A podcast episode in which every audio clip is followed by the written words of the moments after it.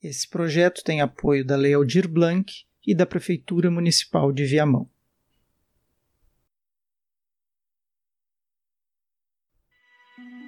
O final do ano é uma época de muitas festas para a maioria das pessoas.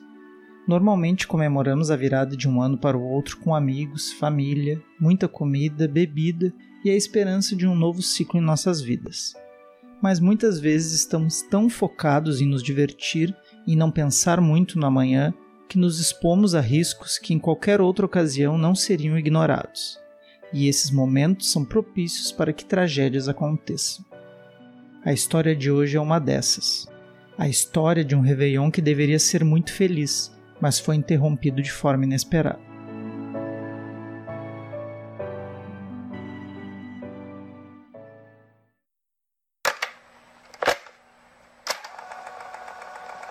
Olá, meu nome é Guilherme Galvão e esse é mais um episódio do Funil de Histórias.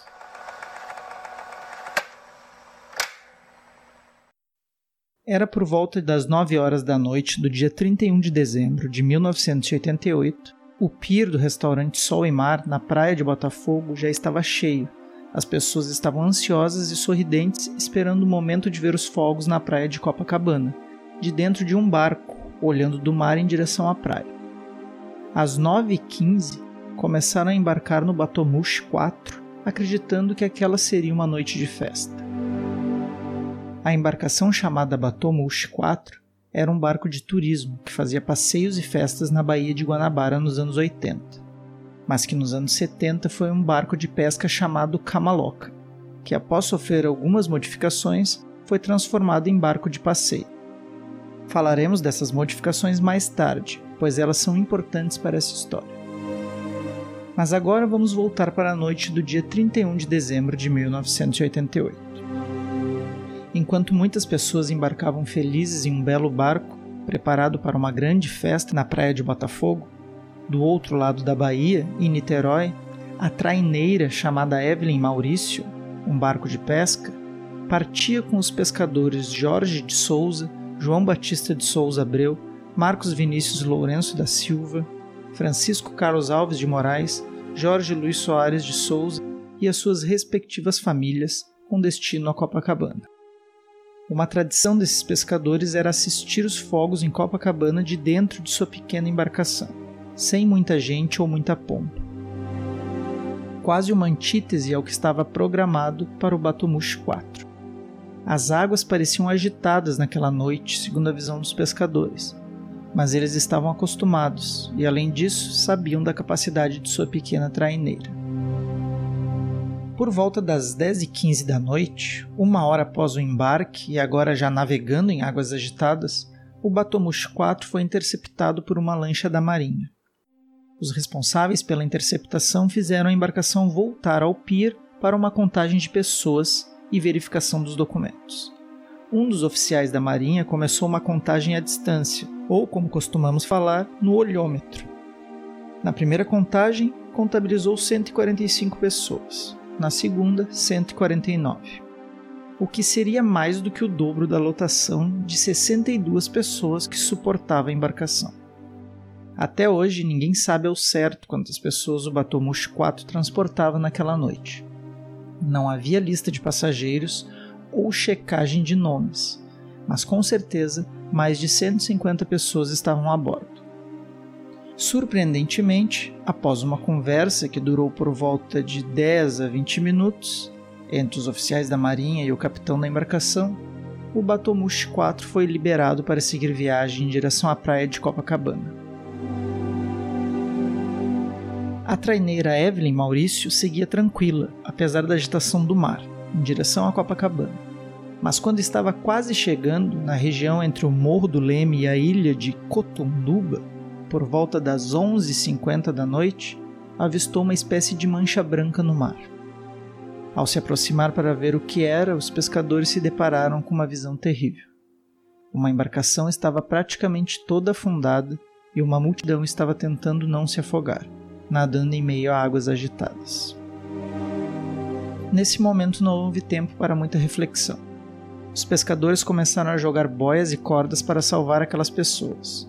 ao menos 30 pessoas foram resgatadas pela traineira, colocando a própria embarcação em risco pelo excesso de peso.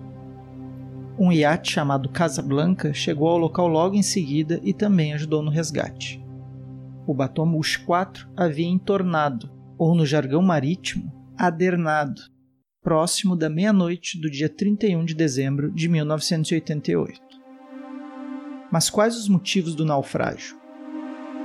Como já falamos, o Batomush era um antigo barco pesqueiro que passou por uma primeira reforma que o transformou em barco de passeio mas essa primeira reforma não modificou significativamente sua estrutura. Foi uma reforma nos meses anteriores ao Réveillon de 1988 que outras mudanças importantes foram feitas. A embarcação ganhou um segundo deck de concreto que pesava 4 toneladas, no lugar do original, um simples telhado feito de madeira. Com isso, o barco passou a ter dois andares externos, além do salão interno.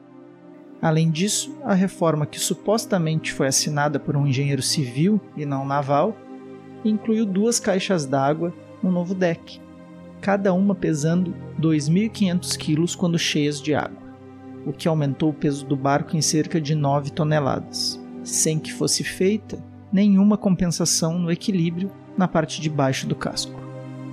Toda essa mudança estrutural alterou drasticamente o centro de gravidade do barco, que passou a ser mais pesado em cima, ficando suscetível a fortes ventos e grandes ondas. Como vimos, o barco também estava com excesso de passageiros, aumentando mais ainda o seu peso naquela noite. Com todo o peso estrutural, as escotilhas na parte inferior ficavam abaixo do nível do mar, facilitando a entrada de água. Nesse caso, bombas de sucção deveriam entrar em ação para jogar a água para fora, mas nem isso estava funcionando como deveria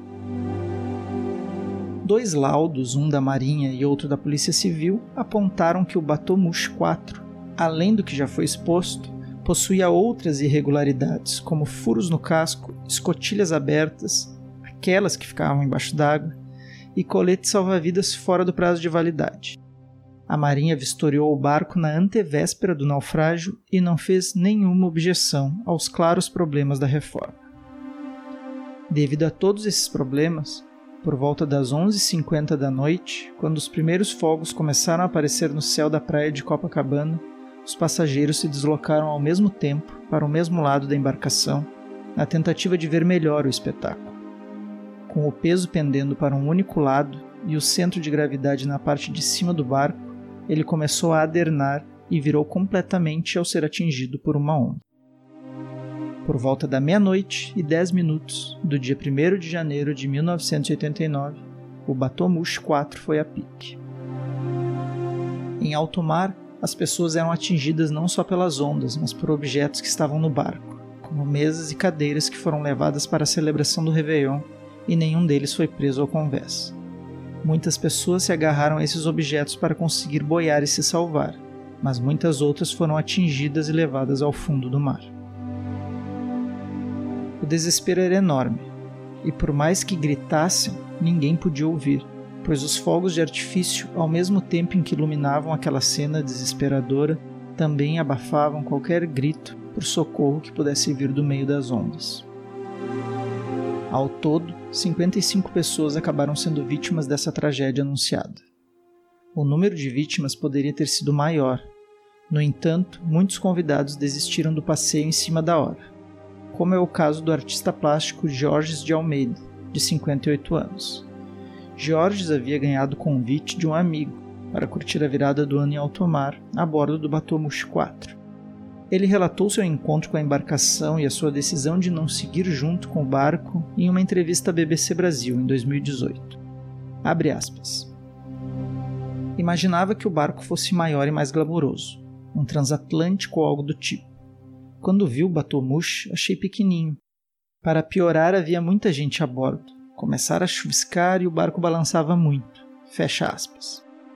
Por via das dúvidas, Jorge seguiu a pé até a praia de Copacabana. No dia seguinte, ao chegar em casa, todos levaram um susto, pois achavam que ele havia morrido na tragédia. Os sócios majoritários da empresa Batomushi Rio Turismo, Faustino Puertas Vidal e Avelino Rivera, espanhóis, e Álvaro Costa, em português, foram condenados por homicídio culposo, sem intenção de matar, sonegação fiscal e formação de quadrilha, em maio de 1993, a quatro anos de prisão em regime semiaberto, só dormiam na prisão. Mas em fevereiro de 1994, eles fugiram para a Espanha. Os militares da Marinha que emitiram as licenças apresentadas pelos proprietários do barco, nas quais a agência de turismo indiciada se baseou para vender o passeio, apesar das provas, foram inocentados de corrupção.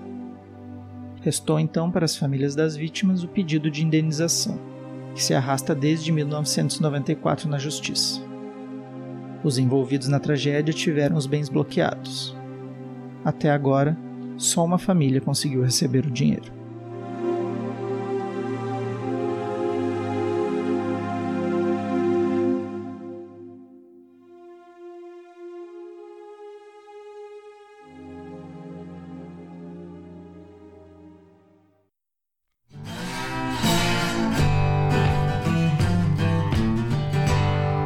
Se você gostou dessa história, divulgue Funil de Histórias, curta, compartilhe em suas redes sociais, se inscreva no canal e deixe suas sugestões para um próximo programa.